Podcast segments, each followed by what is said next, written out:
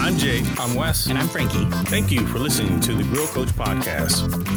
Oh, yes, it's about that time to light it up and go outside. We're chilling, grilling up sides and drinks, rubs and recipes and cooking techniques. Outdoor cooking, grilling, smoke and barbecue. So much flavor to teach and learn and share with you. Grill Coaches Podcast to level up your game with Frankie, Wes, and Jay. Welcome to today's show. Thank you for listening. Welcome to the Grill Coach. I'm here with Wes and Frankie. What's up, guys? Hello, hello, hello. Howdy, guys. Hey, today, guys, is the sauce episode. It's not really barbecue or grilling, but it complements everything we do. So I think we, I think it's appropriate. We got to talk about this. It's a good time. Agreed. Definitely. All right, but first we got to talk our highlights. Okay, so Frankie, last week you had an abomination that you talked about that is still kind of scary and hilarious when I listen to it again. uh, how about you go first? Okay. So this week I have a real high, or I actually have a highlight. Um, I was uh, craving some taco night and weather was nice. So I was like, well, you know what? Let's make a little fresh roasted salsa too. Uh, so that was uh, that was my highlight. I uh, haven't done that in quite some time actually. Um, normally, well, if I make like a cooked salsa, I like char them in like in a pan or on a comal.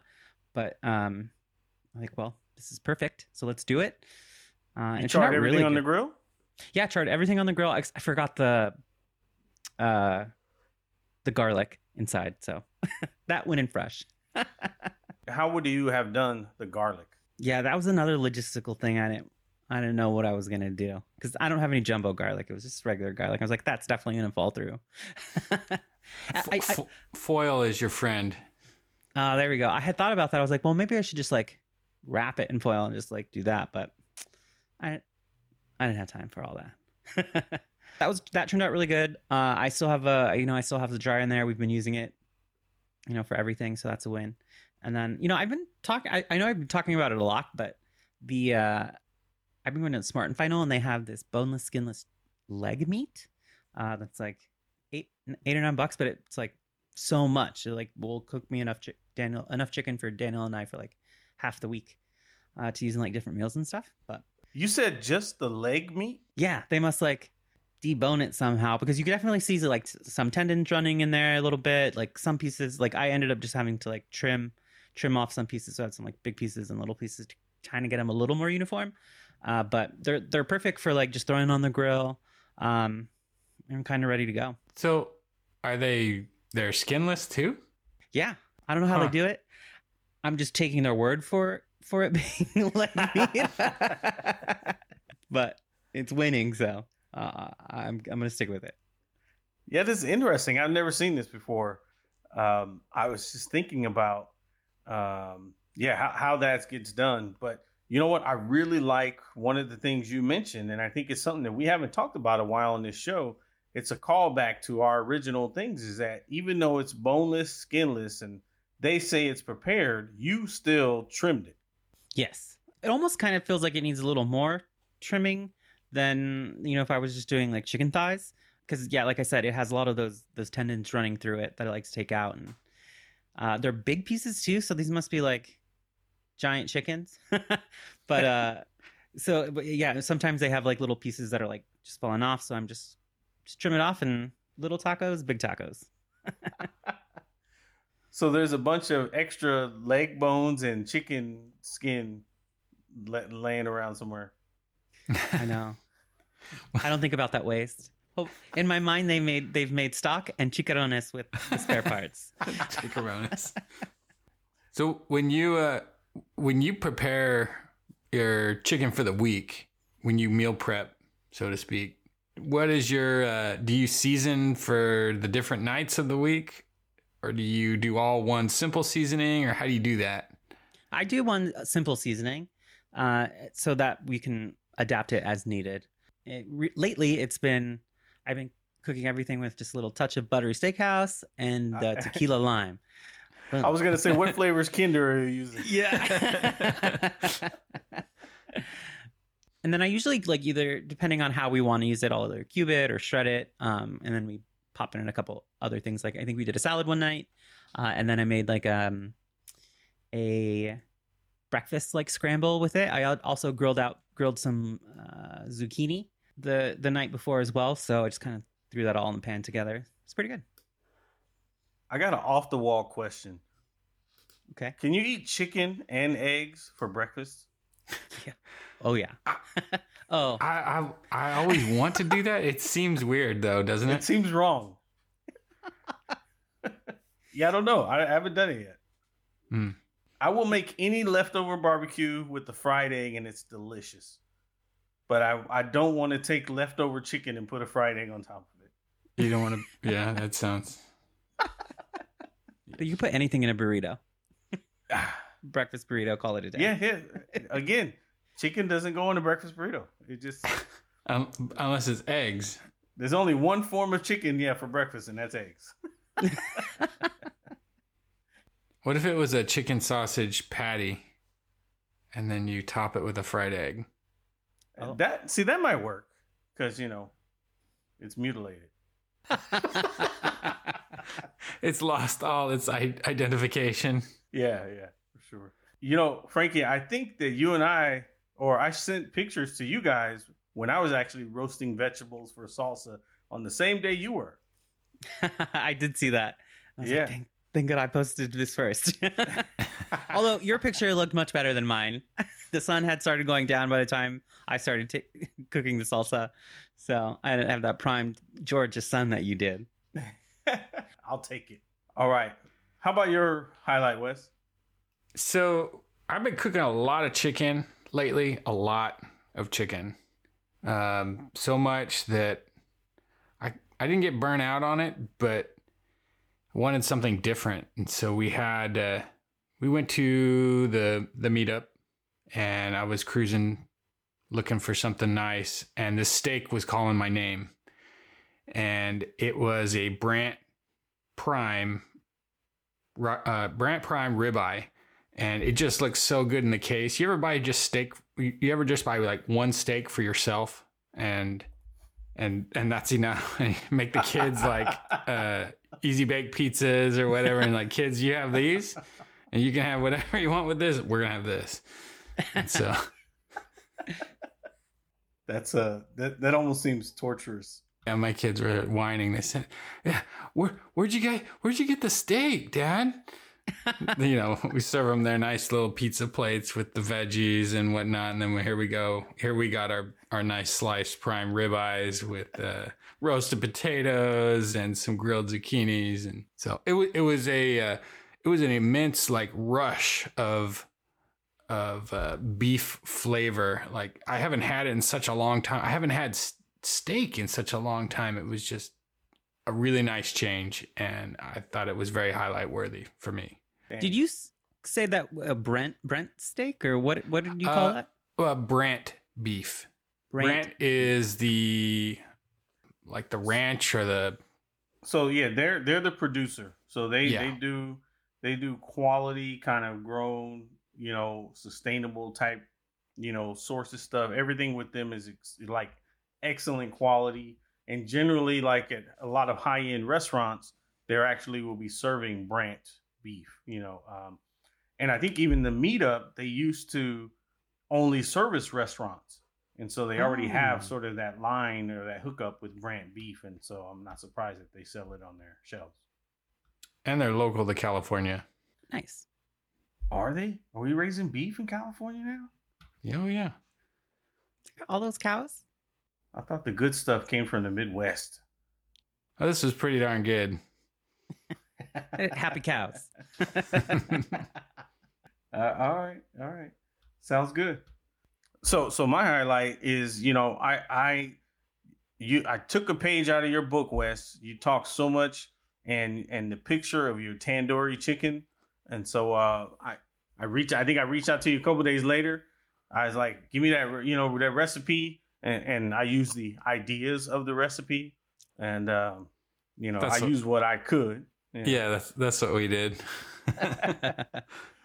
Yeah, but it it cooks up so great, you know, and and it was perfect. It reminded me of our budget barbecue episode because it was two five dollar packs of chicken thighs, and I mean it was like thighs for days, you know, and just got them all ready, and and pretty much, you know, easy cook, you know, and and they they last. I guess they just put them in the refrigerator and just take one out like with every meal except breakfast.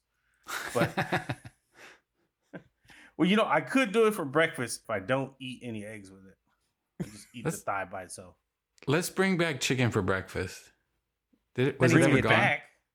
Yeah, was, was it ever gone, or do we need to just? Yeah, you need Make to- it a thing. Make it a thing. well, so anyways, that that tandoori chicken, and and I think it's just between the yogurt and the marinade.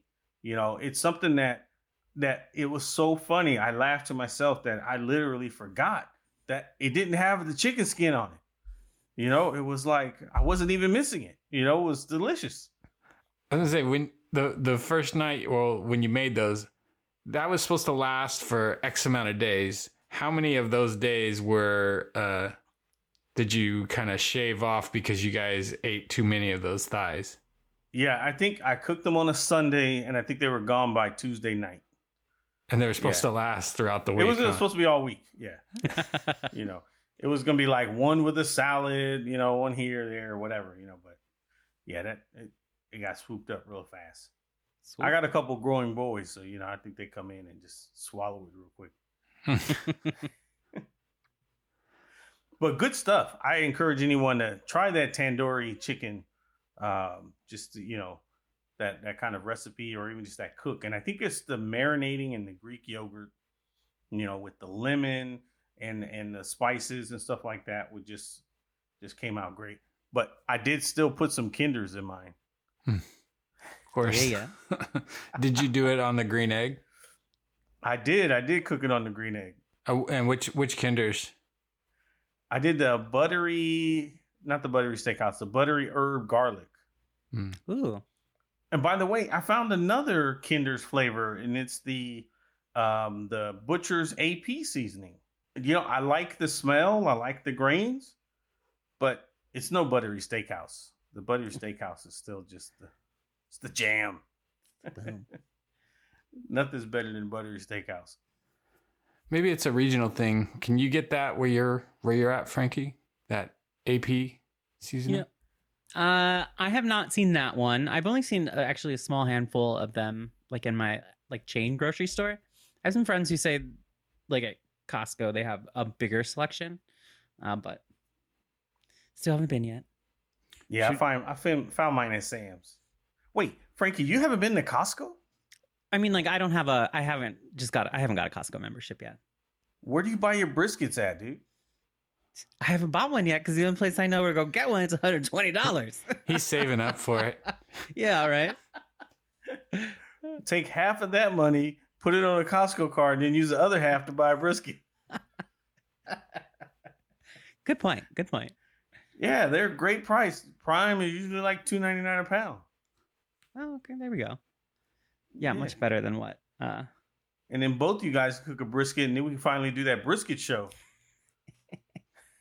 It's true. It's true. All right. Well, hey, let's get into listener questions. Um, you know, I know people have been reaching out, and uh, I just had another conversation or some questions about what cooker to buy and what should I get and this and that. So I just want to encourage you guys to keep reaching out because the people who are listening to the show, it's not only helping you, it's helping others. So um, hit us up, Frankie. Thanks, Shay. Let's see. Our first question tonight is a question on reverse sear.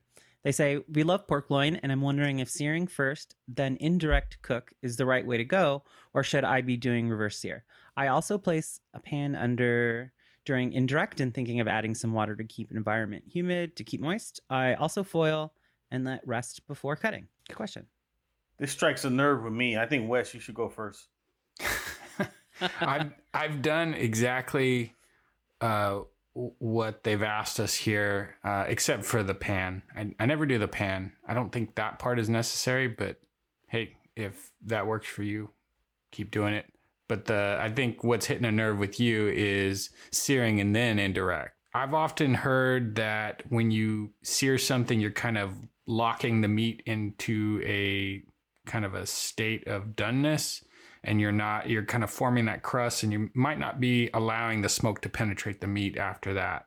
And i'm speculating that's what you have an issue with jay. So maybe try and flip those around once. I don't think you'll have a a bad cook. If you do it the other way around you might just discover a new flavor. But i don't see anything wrong with the way that you're doing it now personally. So um, you missed, Wes. I usually don't get to tell you you're wrong a lot. You missed. Damn. You, you pegged me wrong. But uh, first off, I want to say that there is no right way, you know, to do this. Right? If you're doing it and you like it and your family likes it, you're winning. That's your right way. So that's just neither here nor there. That's what we believe. So um, the other thing is, uh, I, I don't believe that searing first locks in anything. You know, um, I think that you know Meathead from Amazing Ribs have really got me on the, uh, you know, it- I guess just the science and stuff that he did really, I feel like debunks that. But um, my thing, the reason why I struck a nerve with me is because with pork loin, I felt like I could never really get the texture or the flavors that I wanted with the reverse sear. And I think it's just pork loin is so lean and it cooks so fast. Like I can't ever get like a good bark or crust. I mean, because when we're, we're talking about high heat and go hot and fast, we're trying to get crust, right? We're not going to get bark. But it's like I can't get a good crust with pork loin. And then, you know, and if I try to do anything else, like I overcook the whole piece because it's just it's so lean and it cooks so fast. So um that that's that's my thing with it. I really like the idea of the water pan and trying to keep as much moisture in the chamber as you can. You know, um, maybe depending on the part of the country you're in, it might have different effects as well. But I, I like that. But almost with pork loin, it's I feel like you know I want to try to. I, I don't really want to sear it because I, maybe there's not enough fat on it, you know, to to crust but to crust up. You know, I, I maybe that's what that's what I'm thinking. To me, like especially pork loin, when it's when it's it's takes on smoke really well, and when it's not overcooked and it sort of remains velvety and tender, that's what I'm looking for. So I almost just would rather just smoke it the entire time and not even sear it. But um, again, that that's just the experiences I've had with it. Yeah, and just a, a note to the lack of like the leanness of that cut, you can kind of get a good sear on it if you have maybe a rub with a little bit of sugar in it. The sugar will kind of Ah, good point. give you a nice caramelization on the surface there. I've done that. Yeah. Sugar and sauce. This is the sauce episode. Yeah, yeah, exactly. You could glaze that with some nice sauce. Yeah. Oh, you need to talk about that later on. That's a tease. Glaze with some sauce. yeah, yeah, yeah. All right, our next question tonight is uh comes from our Instagram. It says I did my first brisket a while ago and it was 21 pounds. The only one I could cow. find, yeah, That's crazy. the only one I could find to put on tonight for Easter is only nine pounds. Would it be crazy to leave it overnight at 180 degrees Fahrenheit, then wrap and raise temp in the morning? I don't want to overcook it. So a 21 pound brisket is man, that's really big for a brisket, and uh, you know that's all you can get. That's all you can get. I, I really worry about something like that so big, and I even think for both of these, it's the same concern when you're cooking brisket. I think you want your meat from left to right. You want it as level as possible, and so then I think it's about the trimming of it. So even if it's 21 pounds, it's okay. But as long as you trim it to where, I mean, you don't want one side five inches high and the other side one inch high. You know, then it's like you're going to overcook one side and undercook the other. So it's like um, with the trimming, if you just try to keep that level, that will help. Um, the other thing, a nine pound brisket, man, that seems really tiny. That almost feels like you're not getting the whole brisket you know, I, I feel like once you have the point and the flat, you know, it's you're gonna I think you're gonna be at least minimum 12 pounds or something like that. You know, of course, there's all kinds of different things out there. But the one thing I'm concerned about is that your point is is typically like a third of the size of the flat. And so if you only got nine pounds, and it's like, I wonder if the point's really small. But here's the other thing that I suspect is maybe it was just a flat and they just, the butcher, they just sold it as brisket. And maybe like, you know, the person buying it just, oh, this is brisket. Okay. I mean, I was at a butcher the other day and there was a brisket, and I swear there was probably four inches cut off the end of this thing, and they just called it brisket. And I'm like, the whole brisket is not even there, you know, so I don't want to buy that, you know. So I don't know. That that seems weird. But I guess the the original question was, can you leave it overnight at 180? Um, and and so I so I kind of asked more about this question because I was trying to understand. And so what they wanted to do was they wanted to cook it at a lower temperature to sort of stretch out the cooking time and not overcook it.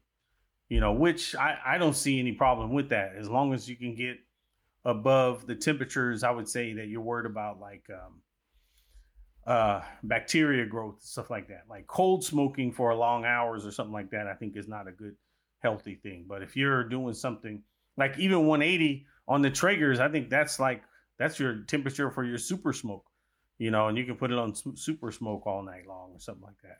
But I think that's perfectly okay to cook it slower and then and then uh try to let, let it ride out until until it's ready. And then when you do see that, hey, you know what, it's just like we've kind of done before when we or we talked about pork shoulders, if we're trying to do something to get it to finish, then do we need to crank up the heat and to try to to try to rush it to let it finish? all of that is viable. And I think that using all our senses when we cook and trying to plan it out, I think that's exactly what we have to do. So I think uh, hopefully it went well. So how how do you know like if you've cooked if you've overcooked your brisket? Is it just like dried? Is it like not cut right? Like what are you looking for there? Well, I would say some signs are the dryness of it. I mean, there, there's a difference between bark and there's a and there's a difference between it's just turned into carbon you know and you can just see it just breaking off at the end you know um and it, it would almost kind of get like the grayish roast beef type you know mm. um the other thing is you know that when you're when you're probing it with the thermometer you're you're you're not going to get you know you're not going to get higher than 212 right where where water is melting and stuff like that. So, you know, wait, melting water. where water is evaporating. Thank you. you know, so it's like all it's going to do is really just dry out your meat really bad at some at a certain point. So I think it's just like monitoring your temperature, monitoring, you know, the just the texture of what it is you're dealing with, and, and that's what you would be worried about overcooking wise. Noted. All right. Last question tonight is any tips on when you should be applying barbecue sauce? Mine seems to burn. Um, apply your barbecue sauce indirect over indirect heat. I find that I, I'm I'm curious when they say mine seems to burn. Maybe your fire's too hot. Maybe you're maybe you're trying to apply like a sugary sauce over over a direct fire. I I, I wouldn't do those things. I think another thing too is you probably want to you want to make sure your meat is cooked to a safe temperature first mm. before applying sauce and still trying to cook meat. Like uh, let's say you're cooking chicken legs and your and your your temperature is only 150, you know, as a the minimum 165 that you need. Because as soon as you put sauce on, the first thing is going to happen is your temperature of your meat's going to cool down, and now you're going to need more heat to cook mm. that.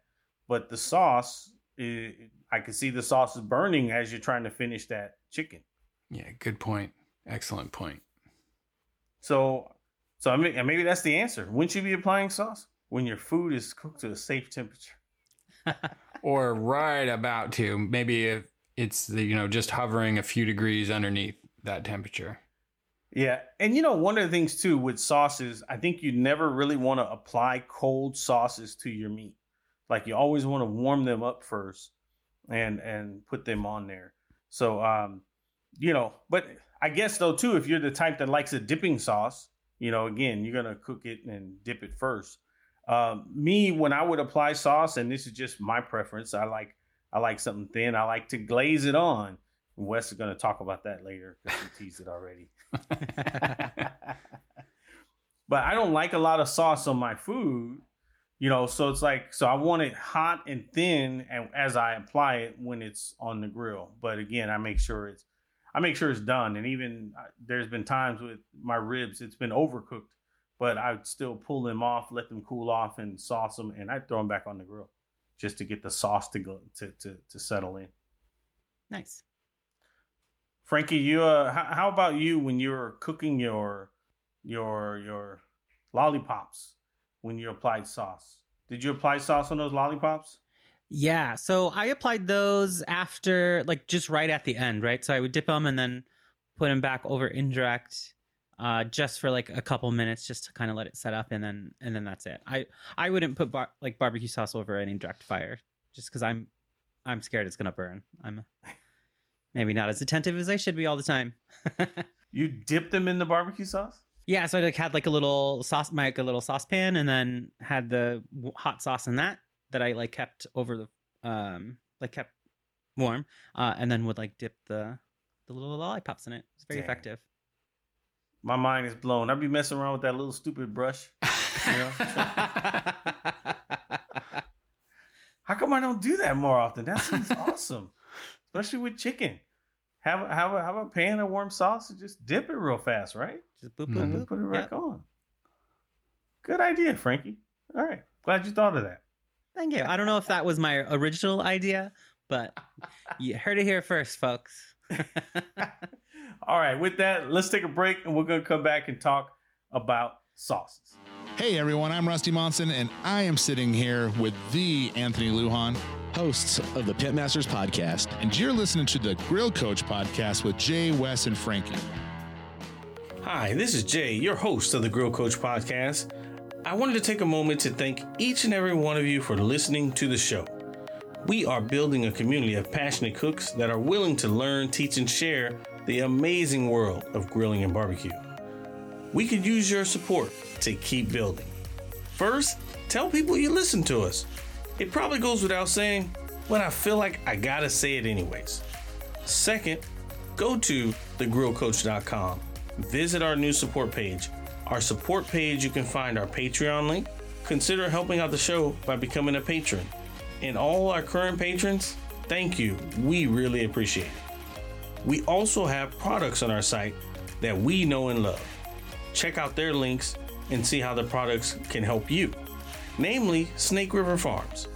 It's the place to go for high quality beef and pork. They have amazing food, and I have had their stuff plenty of times. It never disappoints. Don't be afraid to order it up for those special occasions or even if you want to surprise someone with one. We also have PK Grills. PK Grills makes high quality cookers. They are very versatile, extremely well engineered, and built for whatever purposes you might have in your backyard. So visit thegrillcoach.com to see how we can help you with your next purchases. Thank you for listening and enjoy the show.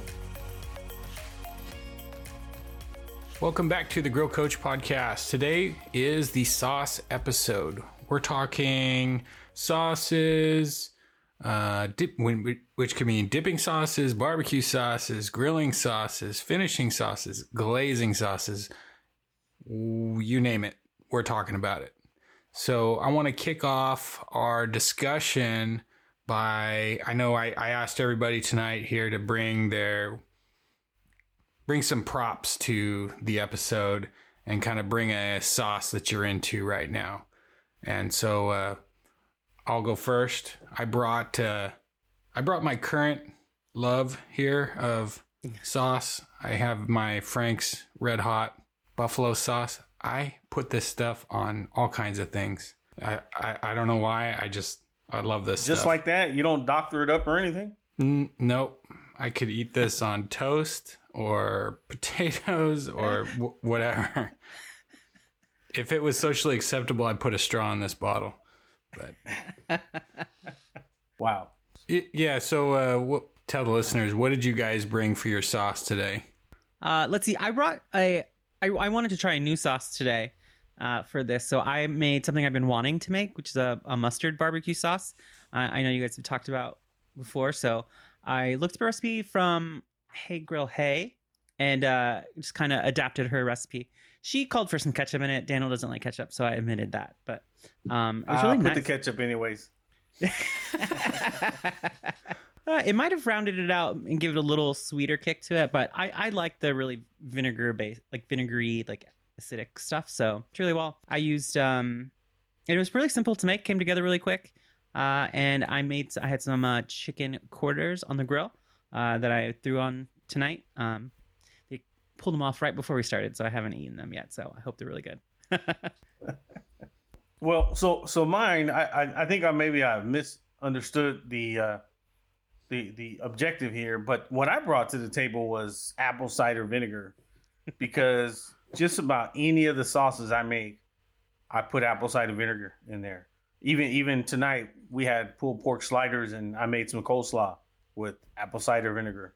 You know, can my coleslaw does that count as a sauce, right? Because you make a sauce to mix in with the vegetables. That's that's how I do it. I guess Okay. it's a mayo cider vinegar dressing, right? Yeah, yeah. So so I did this one time when I went back when I was catering, right? I made the sauce first, mayo, apple cider vinegar, some lemon juice, salt and pepper, and some brown sugar, uh, or something of that nature. I mixed it all up, and then my son tasted it, and then my son's like, "Oh my gosh, my dad made ranch dressing," you know. I didn't think about it, but I was like, oh, I guess I could make ranch dressing out of this season a little, right? But uh, but yeah, but so but that's a sauce, you know, that you make and then you know mix it with some vegetables, and then the vegetables I, I actually used was some carrots, cabbage, and zucchini, and just kind of made that uh, slaw out of that. So I, I think you uh, get an asterisk by that one. I think That that's means a- I win. It sounds good. I got more symbols than you. All right. you know, but the the everyday sauce, man, me and my family, we really love that Cholula. Mm. Oh yeah, Cholula, it's got the the fat red hat top or whatever. the wooden That's- the wooden ball. Wooden top. Wooden ball top. Yeah. hmm Yeah, yeah, that thing is that thing is so good. We we've gotten to just getting the the Costco two pack, you know, almost on a weekly basis. Delicious stuff. I don't know what it is. It's the vinegary. It's that that tangy. You know, just once you keep coming back for more, and it's not hot, right? But it's just it's just uh, Flavorful. know. Yeah. yeah, savory. One of my friends turned me on to that Victoria sauce. You, you guys ever find yeah. that one? Has a little more like vinegar bite like to it, right? Yeah, I, I kind of like that one better. I like that. Cholula. so so as we before we go on and talk about sauces, I've already kind of like broke the rules talking about, you know, I make a sauce for coleslaw, right? So I was thinking about this. Like, does gravy count as sauce? It's sauce for your potatoes. Well, and that's kind of what I and was thinking. stuff, you know, yeah. like with with with turkey, or if I'm do something like that, and I have some smoked drippings or whatever, some smoked broth, I'll make a gravy out of that. That's a sauce. Yeah. Hmm. Might have to go to the internet for that one. Yeah, as soon as you put flour in it, maybe it's not a sauce anymore. I don't know. Yeah, is sauce a gravy? Yeah, just wonder. Is gravy a sauce? That's what I say. Sauce is just like a thick liquid served as food. Yeah. According to I think so. Wikipedia, gravy is a sauce. Hey, ching ching. Do I get another asterisk? Two asterisks. for Oh, we'll, we'll erase the asterisk on that one. All right. So uh even I was I had some barbecue over the weekend and after just barbecue and stuff, I was too tired to make a sauce, but I remember sitting there saying like, "Man, I really should have made a sauce. This would have been even better with that." Uh, Let me guys ask you a controversial question here. Is or does good barbecue have to have sauce? Does good barbecue require sauce? I'd say no. I say no. Doesn't require no. Does pulled pork require barbecue sauce? No. I don't think so at all. I think it's good, no, I, I think it, it depends on how you eat it. You know, so yeah, it's that's like, true. uh, yeah. you know so it, it it varies but i do believe the sauce should only be the complement not not take over whatever meat you're eating That I agree with. Now, when you need sauce for the barbecue, maybe it's not barbecue anymore.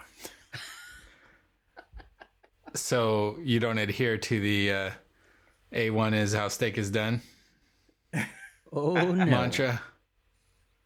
Do you guys like A1? I actually it's a good really do. I, I don't have it in the house though, and uh, I don't remember the last time I had it, but I love it. I would will not, not be putting with that it. on my uh, Brandt Prime ribeye. Put some Kraft Singles on it. Oh, Okay, so commercial sauces, if we're still talking just commercial sauces, what is out there? What do you guys like? what? Yeah, I guess what are we making? Are we making traditional barbecue?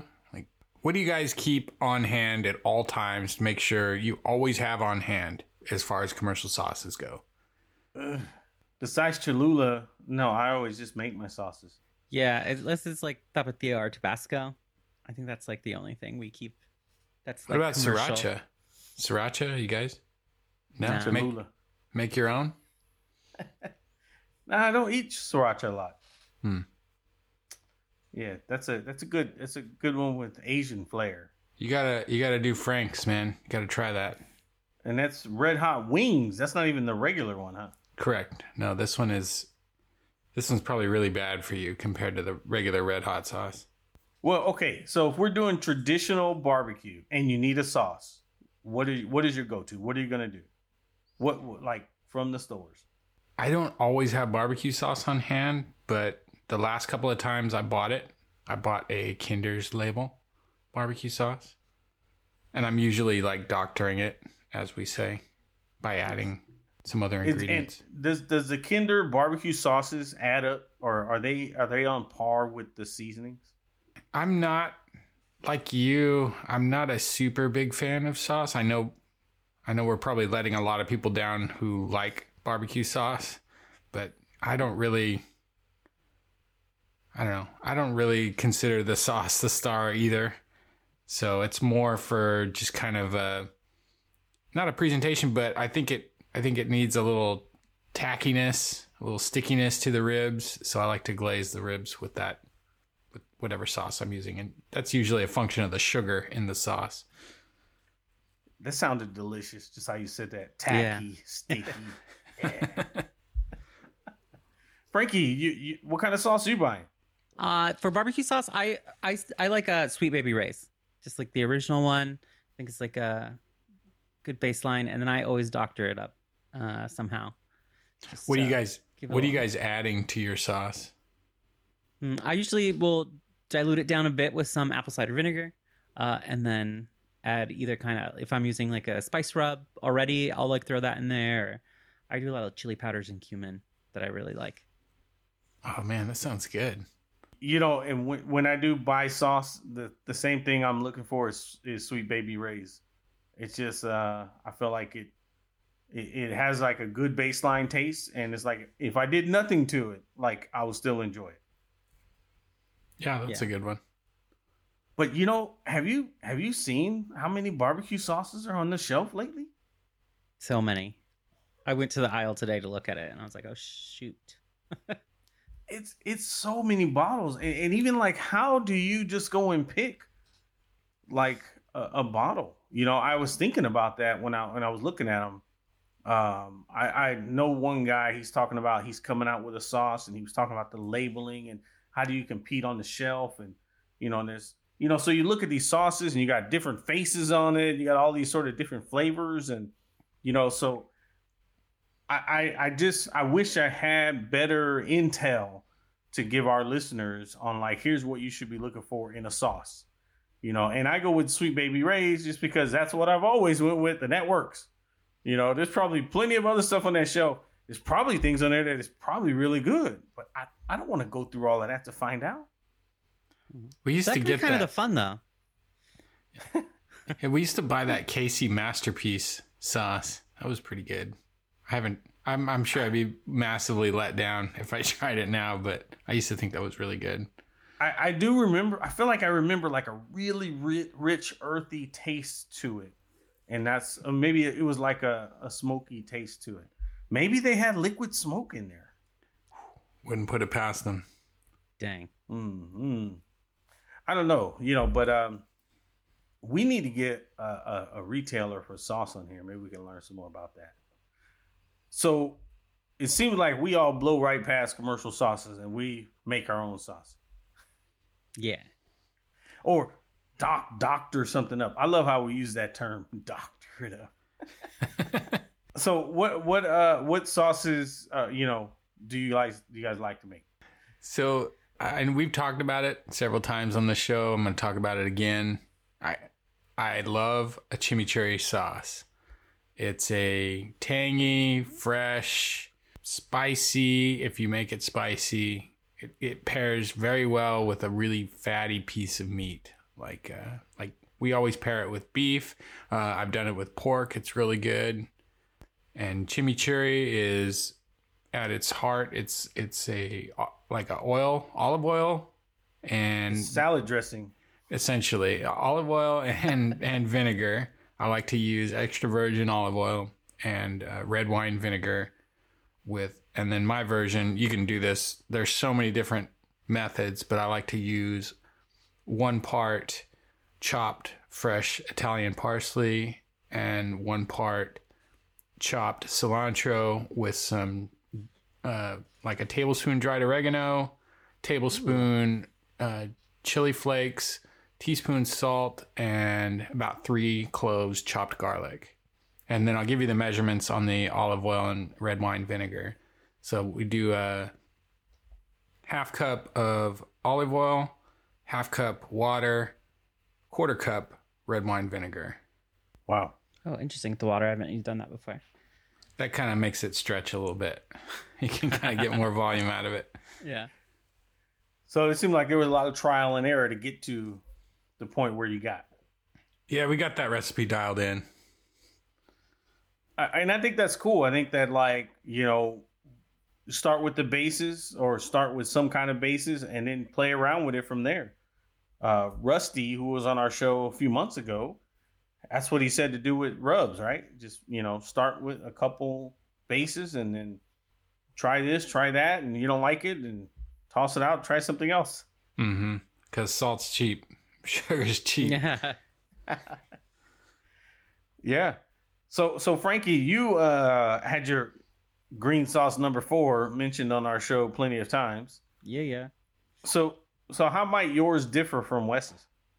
Hmm. I think a, a a little bit in the uh, in the ingredients too. I usually do just just parsley, uh, and then I use like uh, apple cider vinegar or distilled vinegar, and then I put some cumin in there. But most uh, I haven't tried the oregano, but I blend mine.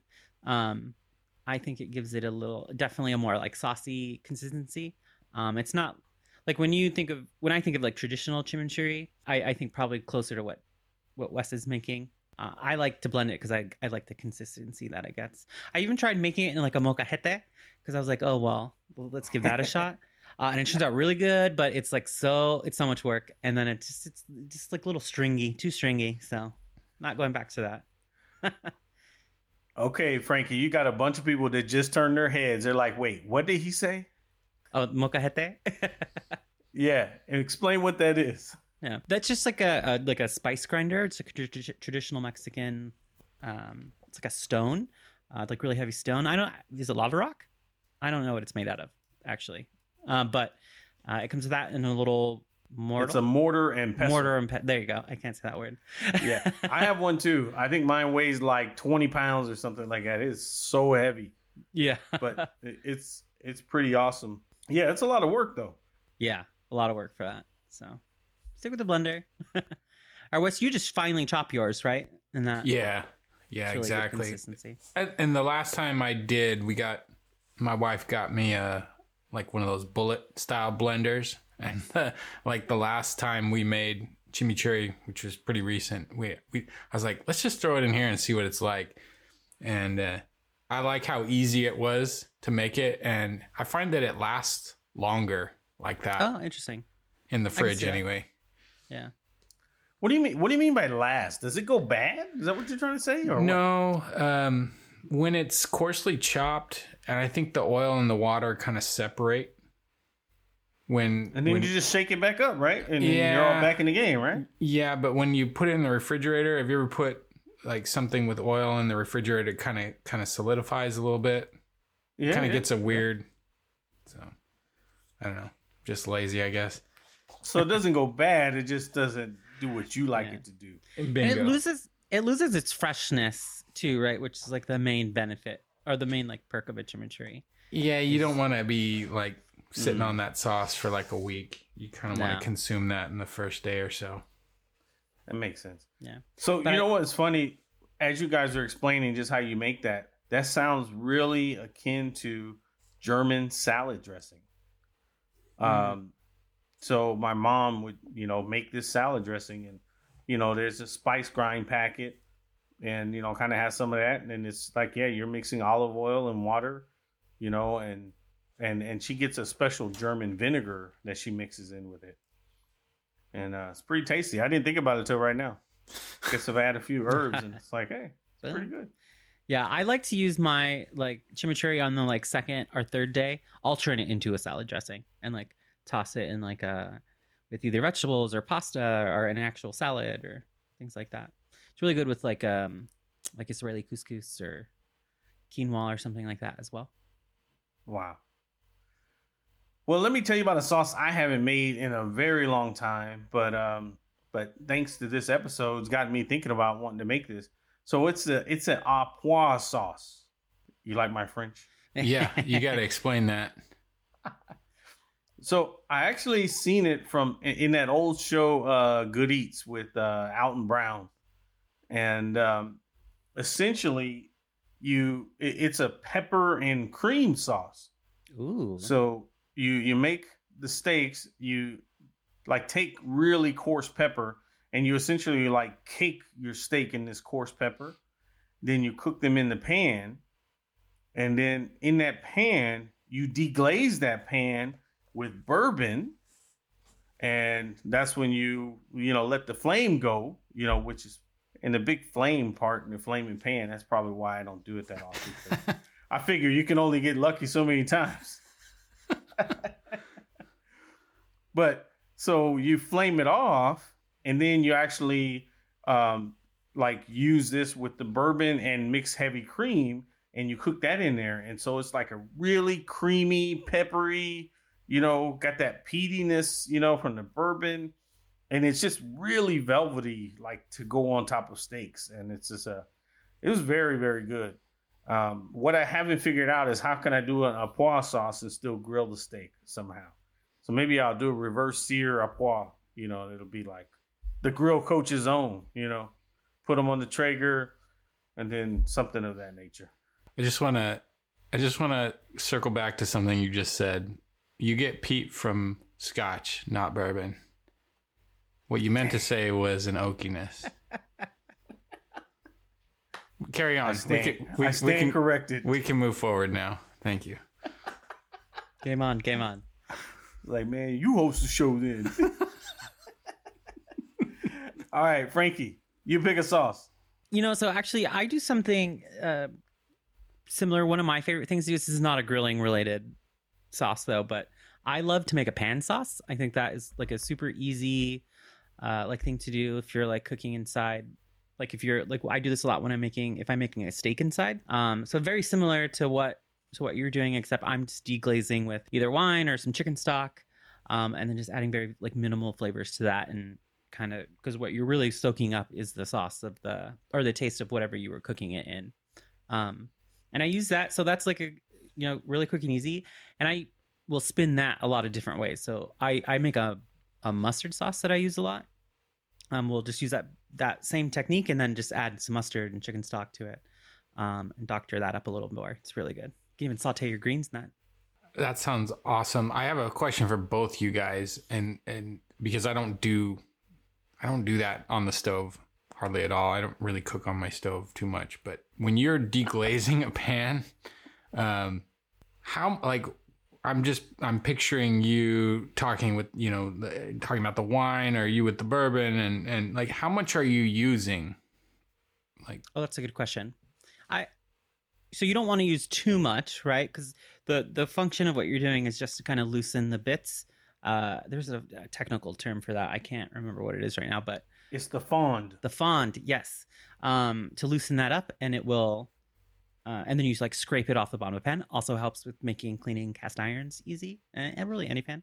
But um, that's what you that's what you want to do, and you kind of want to let that reduce a bit too before you add it, add anything else to that.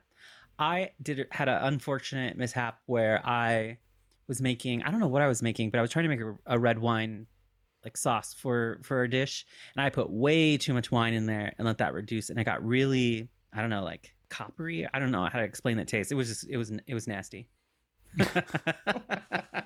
I think that when you add it, you don't want to lose the heat of the pan because you want to add it to a hot pan, and and you need that sort of that sizzle and that boiling action to help loosen that fond. If you put too much liquid in there, now it's going to cool down the whole pan, and it's going to like, you know, it's not going to do what it needs to do anymore.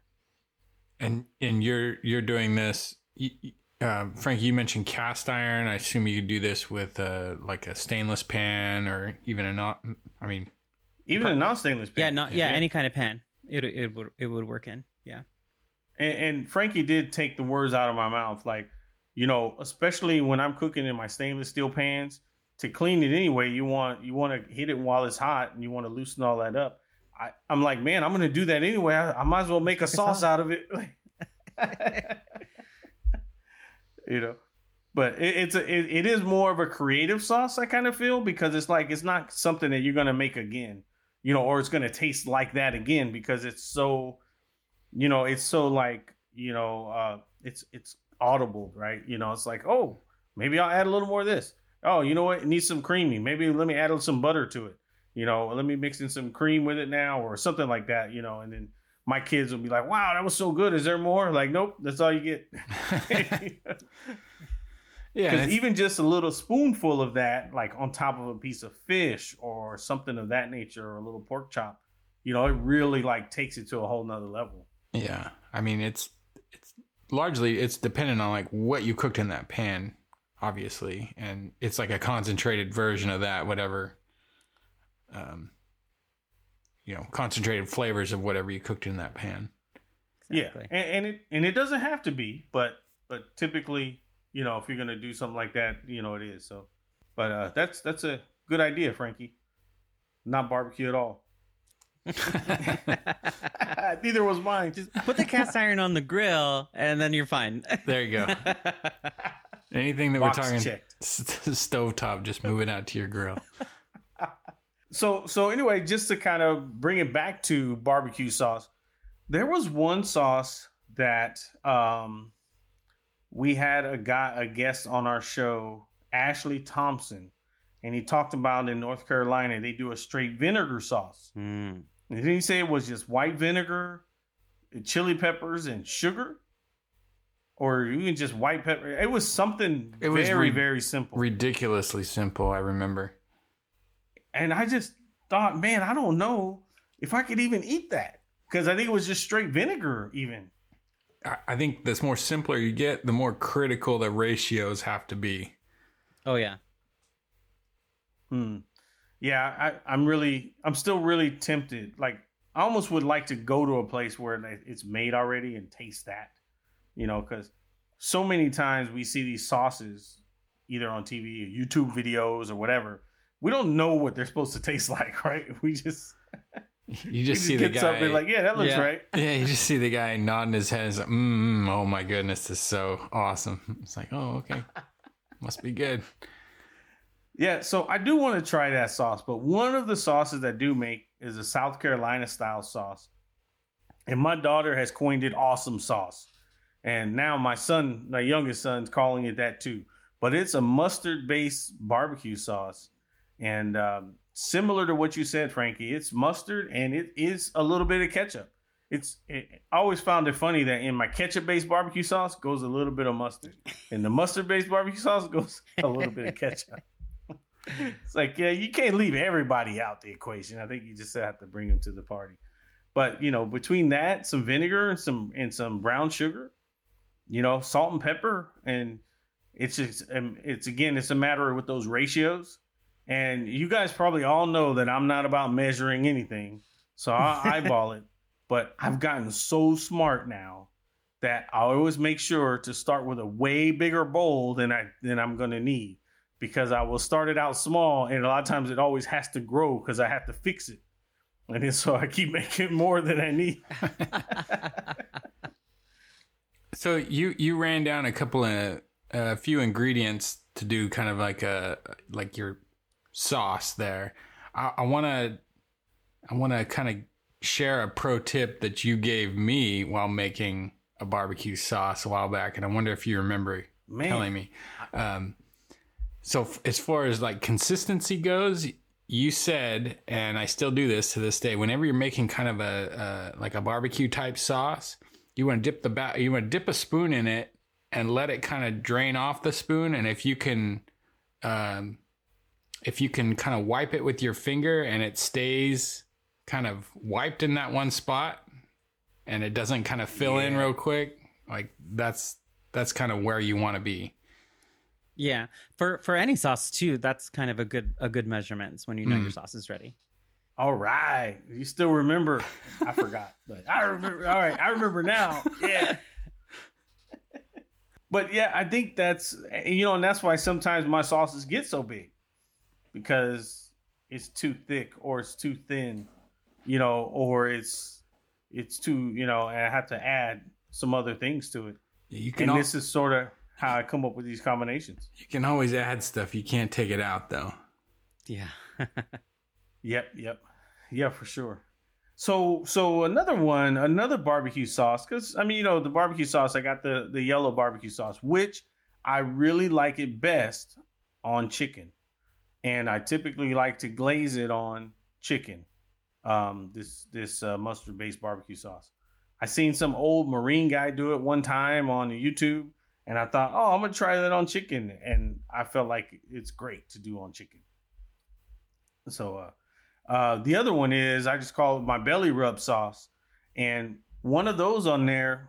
There's this guy named Myron Mixon, and he is like sort of one of the most winningest guys in barbecue. Big barbecue personality. I actually seen a couple of his little seminars. He does a barbecue class in Georgia, in Unadilla, Georgia, at his compound, and uh, people come from all over the world to go to his class. So I had a buddy of mine go to his class. And one of the things he told me is that in his sauces is that he uses jellies and jams Oh. in the different sauces. So in my ketchup based barbecue sauce, I had started putting blackberry jelly in it. Ooh, that sounds blackberry jam. I don't know the difference between jams and jellies. I don't know. One one one sounds better. Has more drums.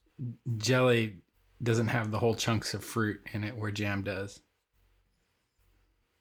Jam has whole chunks of fruit.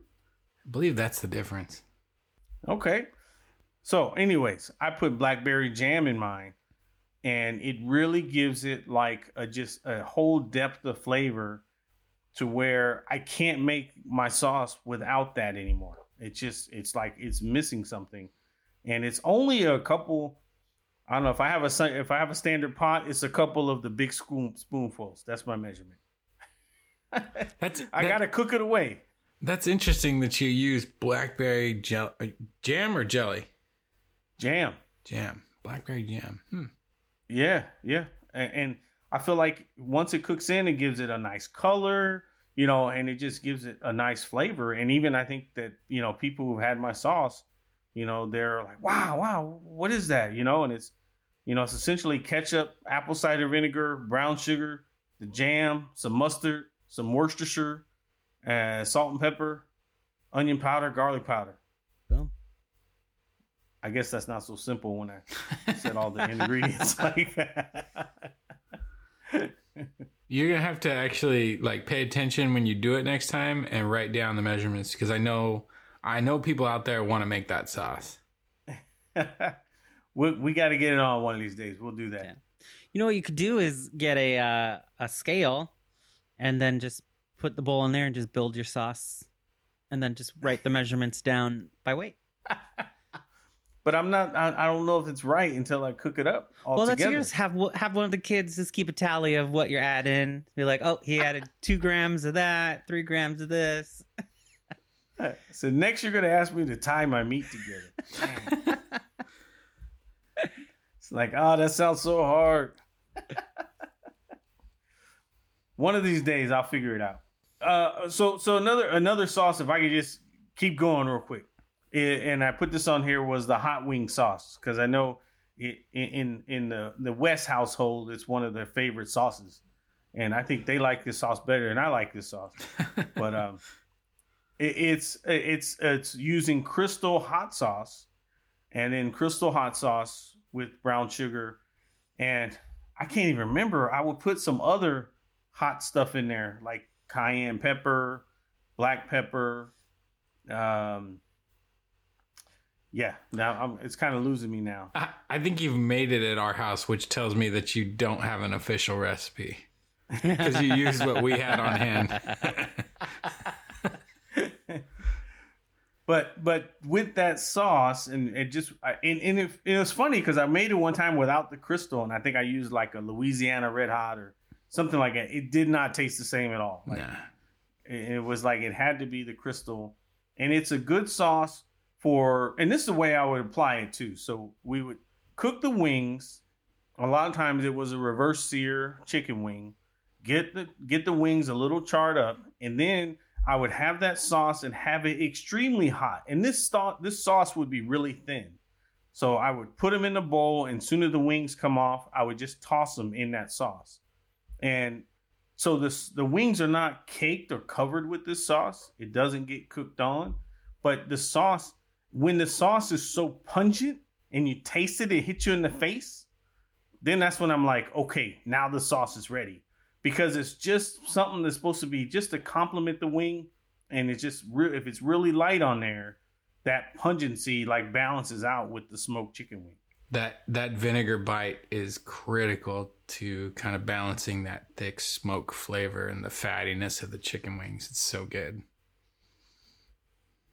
I like the way you explain that. It makes me hungry.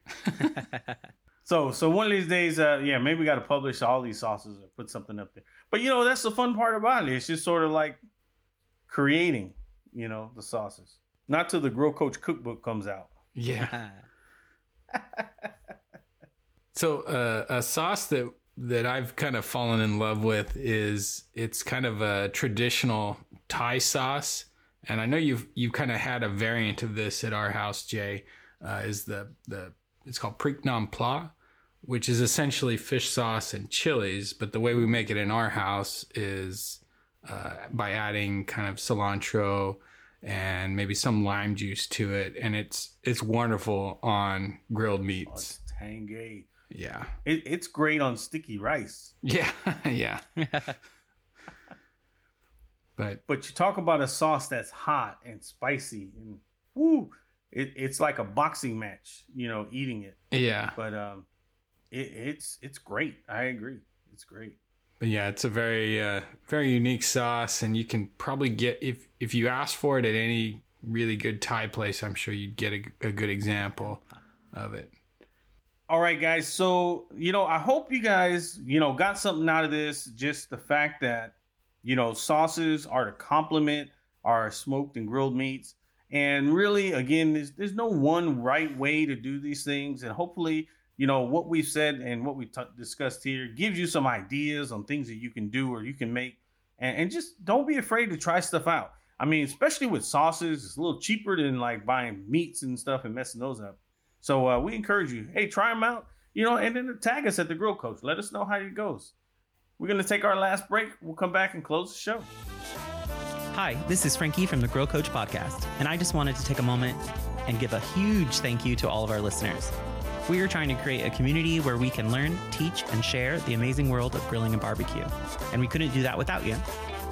If you've been with us since episode one or just joining the Grill Coach team today, we could use your help in building this community and sharing our mission.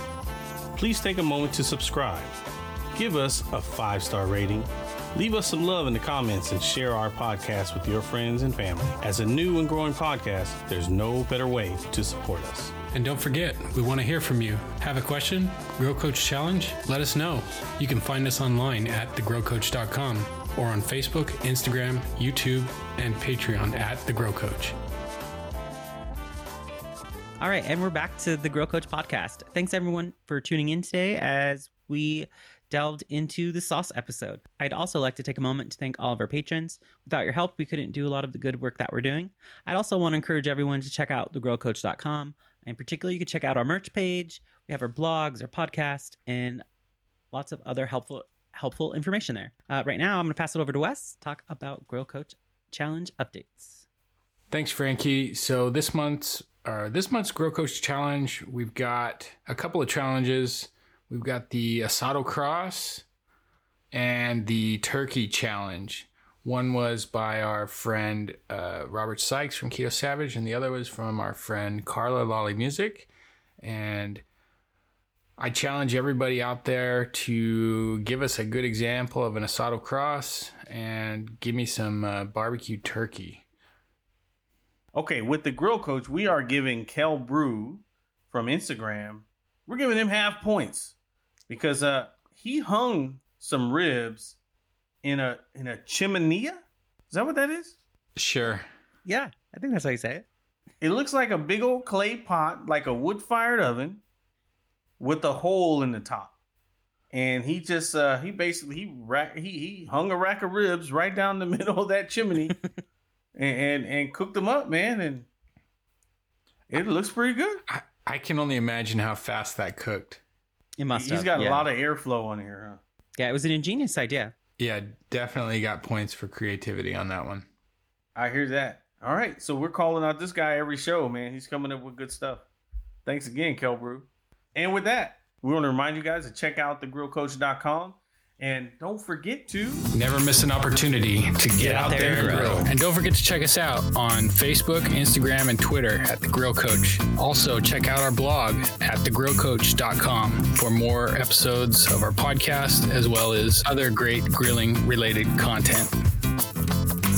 Oh, yes, it's about that time to light it up and go outside. We're chilling, grilling up sides and drinks, rubs and recipes and cooking techniques. Outdoor cooking, grilling, smoke and barbecue. So much flavor to teach and learn and share with you. Grill Coaches Podcast to level up your game with Frankie, Wes, and Jay.